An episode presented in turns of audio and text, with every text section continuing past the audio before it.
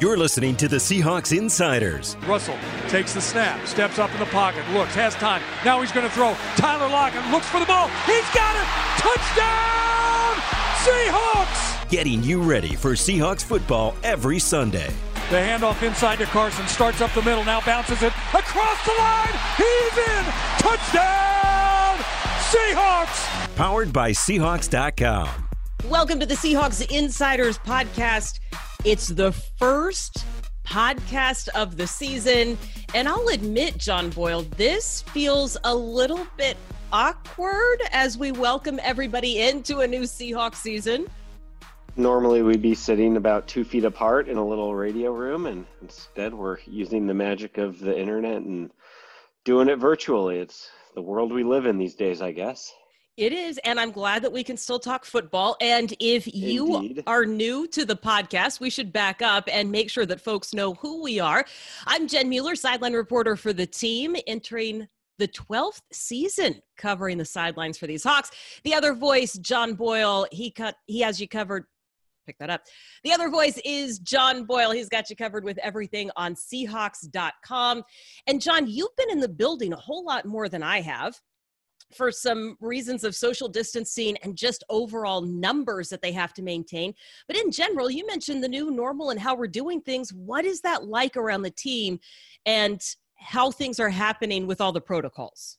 Yeah, I mean it's it's a totally different setup than we've ever seen before. I, you know, I'm allowed in certain areas of the building, but you know, in the past I could walk freely anywhere. I could be in the locker room, talk to players. Now it's, you know, your staff is isolated to one area, players and coaches and and you know trainers and all that are in another area. We're totally divided. Uh, all the all the interviews we're doing after practice and before practice are just like this on a you know video call, conference call versus in person. So very different. But the good thing is there's still football happening out on that field, and they're still getting ready for a season. And it's very encouraging what we've been seeing around the league in terms of the testing numbers have been great, and I think there's a lot of cautious optimism about the way things are progressing.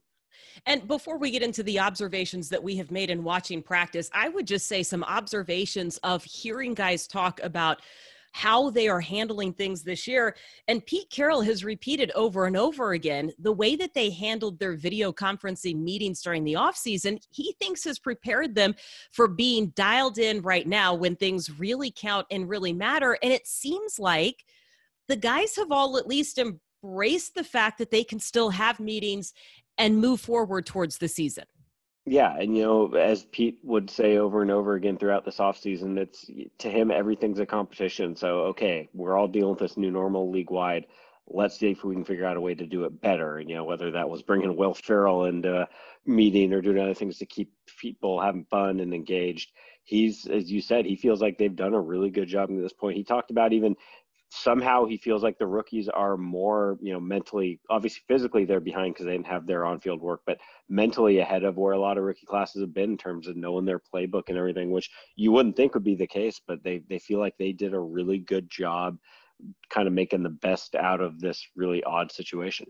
Well, and I do think part of that is the way the Seahawks drafted. I mean, they knew that they were up against some challenging Yeah. circumstances and getting the rookies up to speed. And I think part of what we're seeing, and correct me if I'm wrong, is just the type of person that they drafted, knowing that they were self starters and that they had played in a program already where they were expected to do these things. Exactly. They talked about this going all the way back to draft weekend. A, theme kind of emerged that a lot of these guys they drafted were, you know, three, four year starters or guys from big programs or both, and just the type of personalities that, as you said, are self starters, are are guys that coaches just rate. I mean, you go back to the conversations Pete Carroll had with Ed Orgeron about Damien Lewis and just how ready he was going to be for it. And then we've seen it at camp. He's been out there as the number one right guard, and Pete Carroll's raving about how prepared he is. So, yeah, I mean, for the most part, there's a few exceptions, but most of that draft class are guys that are going to be maybe a little bit ahead of, uh, you know, redshirt sophomore who's a little raw or something like that.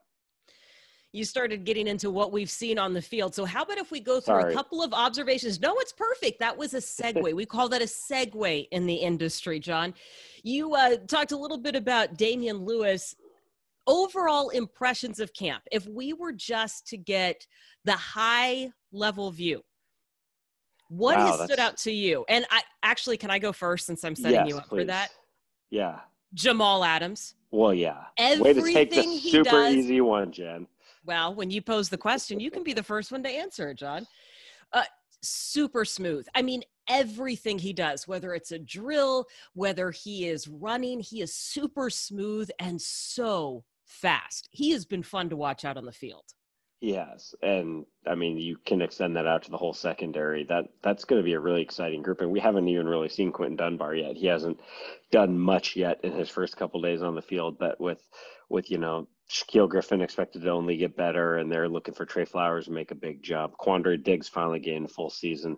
That's and then obviously Jamal Adams you just highlighted. He's he's so fun to watch. I can't wait to see him in a real game situation uh, you know, if we can go to the other side of the ball, I'm just really, really excited to see where this passing game can go. I know there's always going to be the debate of how much you throw it, you know, how much of the game is in Russell Wilson's hands. I think we'll see a little more of that. Who knows what that's going to look like, but he is just so good every day. We almost take it for granted because you watch him, you know, what is this now, eight years of doing this, but it's just, it's fun to talk to people who haven't covered the Seahawks for very long, who've covered other teams and they come in and there's like, whoa, like you, you take it for granted just how good he is every day. And then the pass catchers he, he has, we obviously know how great Tyler Lockett is. And DK Metcalf, I know there's a lot of hype around him, but it is warranted. He is looking so good out there. And, you know, I wrote about this in one of my practice observations. They're just throwing it to him all the time when he's covered, and he just catches it because he's so big and so physical. And then, you know, we'll see what emerges depth wise, but Phillip Dorsett's looked really good. He is so fast. And then just all these young guys competing for playing time. And then we haven't even talked about the tight ends, which I think if if that unit's healthy, could be one of their best position groups on the team, you know, with Greg Olsen adding into Will Dissly and everybody else. So yeah, the, the passing game, you know, for you for your original question of big takeaways, that really excites me.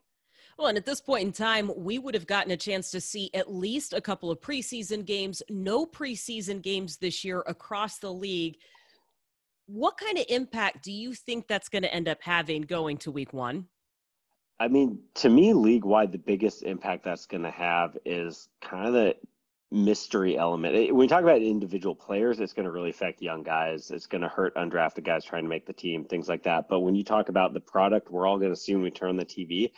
You're going to see some interesting games where, especially teams that have made any changes in coaching staff or just changes in personnel, things like that no one's really going to know quite what to expect because there's going to be none of that preseason film. I, I, go back to the opener against Cincinnati last year. They were not a very good team, but they had a brand new coaching staff, a brand new offense, and they gave, and you know, Pete Carroll admitted they played it really vanilla on defense because they weren't sure what they were going to see. And they struggled a little bit in that game because there was just so much element of mystery. And really, for the first couple weeks, league wide, you're going to see some of that. It's going to be interesting to see how it plays out.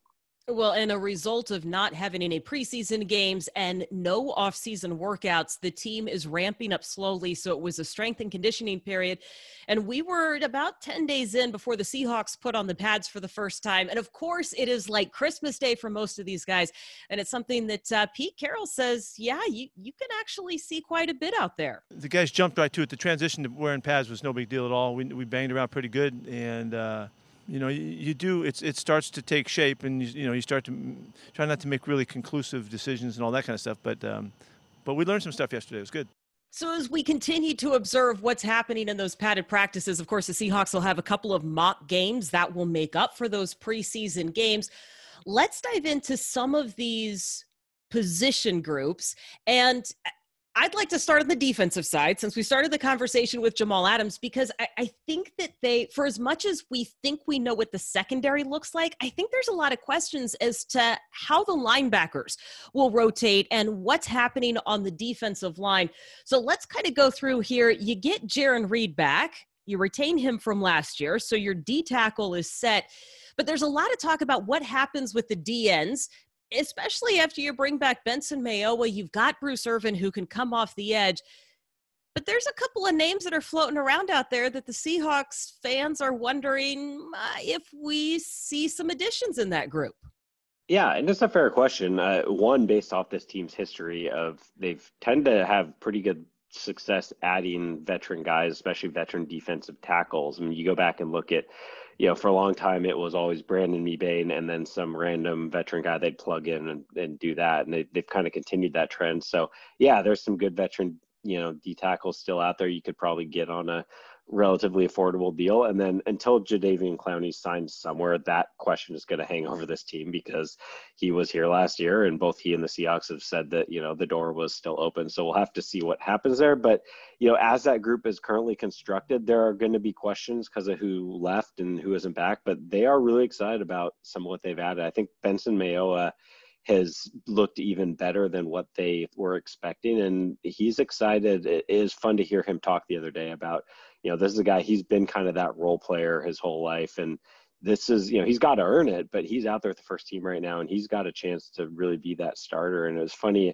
a name he brought up, he wasn't necessarily comparison, comparing himself to him, but a name he brought up that I thought was a, a good fit was Chris Clemons Yeah. Was, he was a guy that – his career very similar undrafted guy you know had a decent career before he came to seattle but was never a starter was kind of just that rotational guy. He came here and all of a sudden became a starter and rattled off three straight 11 sack seasons. So look i'm not going to tell you Benson Mayowa's giving you 11 sacks but they do think he can be really good with that extra uh, that bigger role well, and the other thing that Benson said was it really doesn't matter who you have as long as you've got eight guys that are working together when you talk about getting after the quarterback. Now, again, I know that some people are going to disagree, but it goes back to the comparison of Chris Clemons because if you take a look at those teams, I don't know that any of those guys were true standout guys when they got here. If you look at Clem and Michael Bennett, he'd had a good career, but he wasn't Eh, the Pro Bowl guy that he became here, and Cliff Avril had played for Detroit. So I don't know if you agree. It's interesting, as Benson said, as long as you've got eight guys that are all, you know, moving in the same direction and in sync, you'll be fine. That might be oversimplifying it, particularly when you don't have as many practices. But I do like the speed that we have seen in practice and what we've seen from that group so far. Yeah, for sure. And then it's it's ultimately gonna I think to me the difference between this being a passable group and what could become a really good one is how a lot of the young guys contribute, whether that's the rookies. And unfortunately we haven't seen Darrell Taylor yet, but um, you know, between him and Alton Robinson and then LJ Collier, they need to get, you know, some you know, he doesn't need to come out and be a superstar year two, but they need to get real contributions from him. And if you get some of those young guys stepping up to add to what Bruce Irvin and Benson Mayo will get you, then yeah, and then look, Jamal Adams got six and a half sacks last year. He's going to get chances to blitz and affect the pass rusher. And and I think if the secondary is as good as we think it's going to be, that's going to make your pass rush better as well. Because look, it, you just talked about those teams in the earlier part of the decade. Those were good pass rushers and good defensive line, but they also benefited from having a Hall of Fame secondary behind them. And you know those two things are always tied together. So if the secondary is as good as we think it's going to be, that makes your pass rush better right there. All right, so we've got D line that we've talked about. How about linebackers? I, know that this is another question. it is. And the first time you see Jordyn Brooks on the field, you kind of do a double take, right? I mean, part of it is the way that he wears his uniform. He has adopted clearly the short shorts that Luke Wilson made popular a few years ago among the tight ends, but he is put together in such a way where you just want to see him level some dudes. Yeah, I mean, he. It's funny hearing Pete Carroll talk about just physically, you know, getting into all the descriptions of his legs and everything else. It just he's a he's a well put together linebacker. He just you look at him, you're like, yep, that's a linebacker, and he's so fast. Hey, you know, to digress a little bit, just the speed of the speed they've added to this defense as a whole, I think, is going to make a big difference. But going back to linebacker, I don't know how everybody gets on the field that's good enough to be on the field, and that's going to be kind of. I mean, you you hope everyone's healthy, but if there are injuries. They have so much depth. We, I feel like the addition of Jordyn Brooks kind of makes us forget about Cody Barton a little bit. And this time last year, I mean, Cody Barton was just looking incredible in the training camp in the preseason. And then he struggled a little bit that first game. He had a tough first game against the Rams, which was a hard offense for a young linebacker to play. But he settled down late in the season, taking over for Mychal Kendricks and played really well. So it's, I mean, they they feel like they've got when you when you add um, Bruce Irvin, who's kind of that hybrid linebacker D end, they feel like they've got you know five or six starting caliber linebackers right now. How much do you make of the conversation around KJ Wright switching over to playing strong side instead of weak side and possibly not seeing time on the field and what he means in the locker room? And again, it, there's a I think outside there's a lot of question marks. It doesn't feel like that to me inside. No, I mean it, it's hard to. I don't. I don't know how to answer this because I have no idea what's going to happen. Jordyn Brooks, they've said is you know his best fit is that weak side spot. They've also said both he and KJ can play strong side. KJ hasn't done it in a long time, and he's said last year he kind of made it clear when there's talk about where how do you get him and Kendricks on the field. He prefers that weak side spot, and not that he necessarily gets to decide where he plays, but you do sometimes want to you know make the veterans happy. So does one of them play strong side, and one play weak side? Is it a just simple competition, one or the other at weak side? I don't know because they both look so good. I think there's definitely going to be ways they get them both on the field, and maybe that's you know you make Bruce Irvin just more of a true defensive end than a strong side linebacker. But look, I, it's it's one of those classic good problems to have. I don't know how you work it out, but uh, you you hope, and then you know, unfortunately, if there is an injury, you like the depth there, but you hope that everybody's healthy, and they're just having to sort that out. One of the things the Seahawks are also trying to sort out as we switch over to the other side of the ball is their offensive line. You're yeah. going to have three new starters on the offensive line. And so far, Pete Carroll likes what he's seeing, particularly from the rookie. Yeah, we can see that we have really good depth in terms of the competition. The guard spots in particular. Uh, Cedric gives us a, a really classy tackle in the rotation as well. Brandon Shell has made a really good first impression as the right tackle. He's exactly what we were hoping he would be. I probably got to tell you that I'm surprised, even though we heard so many good things about Damien Lewis and how he was he would be able to handle this stuff right out of the shoots. He has, so he's right in the middle of, of competition to be a starter, and uh, he's got good guys pushing him. Uh, and uh, Jordan Simmons and, and uh, uh, Philip Haynes, those guys are those guys are formidable guys. Um, also, we see uh, Jamarco Jones, who's really given us a guy that can play in a lot of spots. Um, he's he's really can play four spots on the line, um, and he's a good good football player for us. He played very well last year in some tough games, and also we've got good quality depth. And, and I can't tell you what the story is going to be. You know, the center spot with Pocic and and, uh, um, and, and you see, you'll see Kyle Fuller as well as BJ. It's going to be a wide open competition. We're going to let those guys go. So, at what point, John, do you think decisions get made on starters? Because Pete just said, for continuity and for practice sake, we need to figure out who's going to be in there. Exactly. It's, you know, you want to have a competition and get the best guys, but you're also talking about the position group where that continuity probably matters most.